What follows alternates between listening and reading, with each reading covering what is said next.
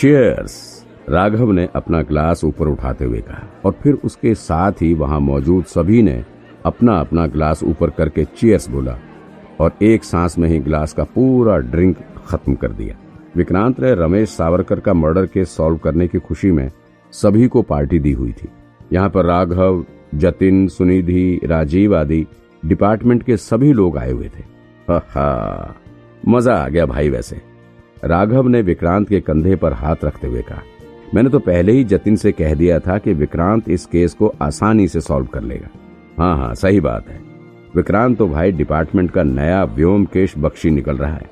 अगर ये पहले ही ओल्ड केस पर काम करने के लिए आ गया होता तो मुझे और राघव को इतनी दिक्कत नहीं झेलनी पड़ती।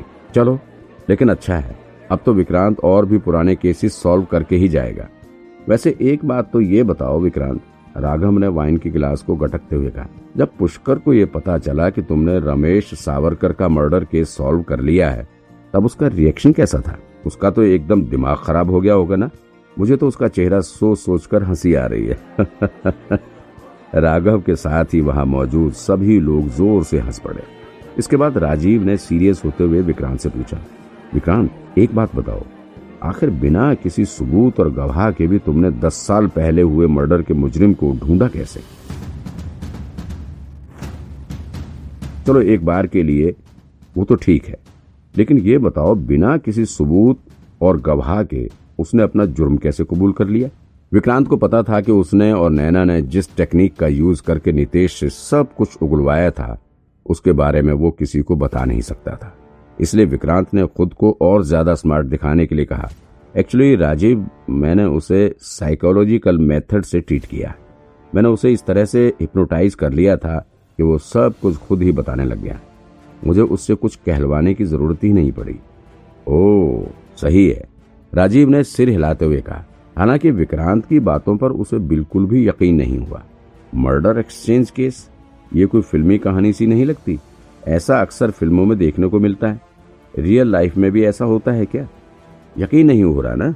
कुछ भी हो, ये नितेश अग्रवाल आदमी बड़ा शातिर है। सुनिधि ने राघव से बात करते हुए कहा हम्म सो तो है। लेकिन हिम्मत की दाद तो अनीता की भी देनी होगी। सोचो वो कितनी हिम्मती रही होगी। उसने अपने पति के मर्डर के बदले किसी दूसरे आदमी की पत्नी को मारने का फैसला कर लिया था। राघव ने कहा, राघव और सुनिधि के आसपास ही विक्रांत खड़ा था। वो उन दोनों की बातें सुन रहा था। अचानक से ना जाने क्यों उसके चेहरे का रंग उतर गया। मानो विक्रांत किसी गहरे गम में डूब गया था। आपको क्या हुआ विक्रांत सर? बहुत परेशान लग रहे हैं। सुनिधि ने विक्रांत के उदास चेहरे को नोटिस कर लिया था। अरे विक्रांत भाई, आज तो जश्न मनाने का दिन है। इतने उदास क्यों हो? राघव ने भी विक्रांत से पूछा। अरे कुछ नहीं कुछ नहीं। विक्रांत, कहीं उस लड़की का तो चक्कर नहीं। क्या हुआ? जरा हमें भी तो बताओ। विक्रांत ने उन दोनों के बीच में जगह बनाकर निकलते हुए बार काउंटर पर पहुँचा। और फिर वहाँ से एक ड्रिंक की गिलास लेकर आया। एक घूंट ड्रिंक गटकने के बाद उसने कहा, यार, मैं ये सोच रहा था कि अभी तो मुझे दो लाख रुपए का अवार्ड मिलेगा, उसका मैं क्या करूँगा? क्या? आप पैसे के बारे में सोच रहे थे? कमाल करते हो सर आप भी। यहाँ हम लोग सोच रहे कि आपको कोई टेंशन है और आप पैसे का हिसाब लगा रहे हैं। सुनिधि ने अपना सिर पकड़ते हुए कहा, राघव भी ज़ोर से हंस पड़ा। अरे हाँ भाई अब इस साल मुझे जो excellent police officer the year का अवार्ड मिलेगा, उसके साथ पैसे भी तो मिलेंगे ना? उन पैसों का हिसाब भी तो करना पड़ेगा। हाँ हाँ बिल्कुल। जिस हिसाब से तुमने दो महीने के भीतर ही तीन बड़े और मेजर केसेस सॉल्व किए हैं, उसे देखते हुए excellent police of the year का अवार्ड तुम्हें ही दिया जाना चाहिए। तुम्हारे अलावा कोई और ये अवार्ड डिजर्व भी नहीं करता है। विक्रांत ने अपना वाइन का गिलास ऊपर करके सभी का ध्यान अपनी तरफ़ खींचा। दोस्तों, आप लोग बिल्कुल चिंता मत कीजिए। अगर मुझे कोई प्रमोशन मिलता है या कोई अवार्ड मिलता है तो मैं आप सभी लोगों का भी ध्यान रखूँगा। सुनिधि, इस रमेश सावरकर केस में सबका नाम डाल दो।